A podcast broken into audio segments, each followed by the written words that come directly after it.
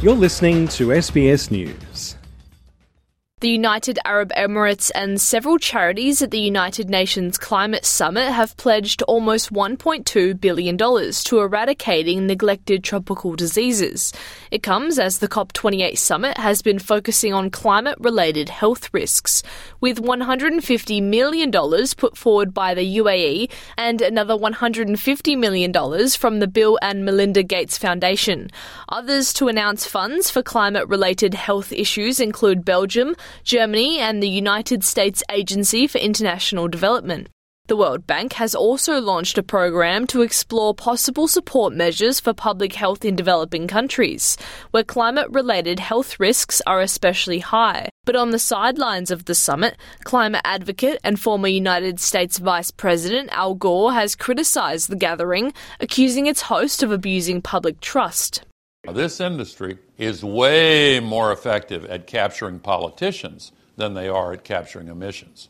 And they have captured uh, the COP process itself now and overreached, uh, abusing the public's trust by naming the CEO uh, of one of the largest and least responsible oil companies in the world uh, as head of the COP. Uh, it's an abuse uh, of the, the public's right to have confidence in the, the processes by which the decisions about humanity's future are made. Some delegates attending the summit have expressed skepticism that COP28 President Sultan Al Jaber, head of the UAE's national oil company, can be an honest broker of a climate deal. Mr. Al Jaber has also cast doubt on the science behind the phase out of fossil fuels, saying there's no science to suggest it will restrict global heating to 1.5 degrees.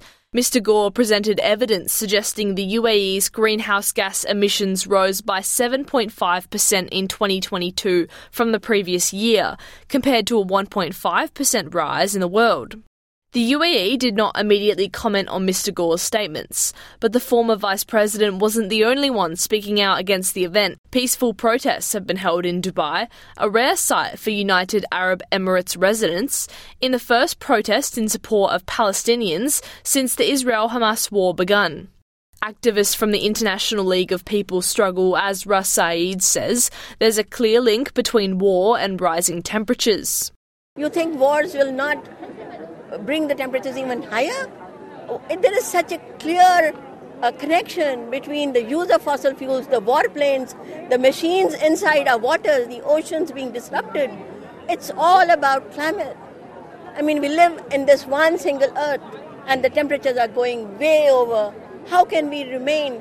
And the occupiers, the imperialists, have no concern for climate. They believe they can get onto the jets and go off to Mars. They are wrong.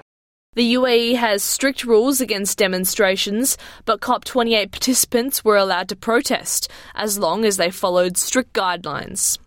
Meanwhile, as public health has been featured for the first time at the annual summit, medical professionals have taken the opportunity to call for a rapid phase out of fossil fuels.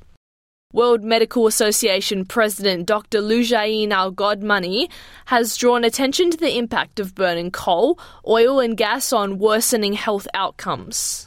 Our health system, they don't need to be bigger, they need to be stronger and more resilient. And in order to, to do that, to be more resilient, so we need to be adaptive enough and to mitigate enough to the impact of climate change. And in order to do that, we cannot continue as business as, as usual. So it's like you are adding more wood into the, to the fire and say, oh, let it burn because we have enough doctors to treat the victims. And that's not, should not be the case. Australia has joined more than 100 nations at the summit in pledging to triple global renewable energy generation capacity by 2030. But Australia opted out of a separate pledge in which 20 countries, including France and the United States, agreed to triple nuclear energy capacity by 2050. Opposition spokesman for climate change, Ted O'Brien, told the ABC he believes that was a mistake. Here in Australia, we grapple with how to tackle climate change just like other countries do. And one of the lessons that I have learned as I've looked across the world at peer nations is there is no credible pathway to reach net zero without zero emissions nuclear energy. This certainly is not a comment against renewables. We need renewables too. In fact, we need an all of the above approach where every technology is considered. French President Emmanuel Macron has also called on the Australian government to get rid of its ban on nuclear energy, but Environment Minister Tanya Plibersek has reaffirmed the federal government's stance, telling Channel 7 nuclear energy is too expensive. It's slow to build and it's expensive, and we've got an 82% renewable energy target because it will bring down power prices and it'll do it in a way that doesn't damage our environment. Nuclear is much slower to build. We're talking about 80 nuclear reactors right around Australia, and it's No, it's not really. fantastically expensive. Kira Hain, SBS News.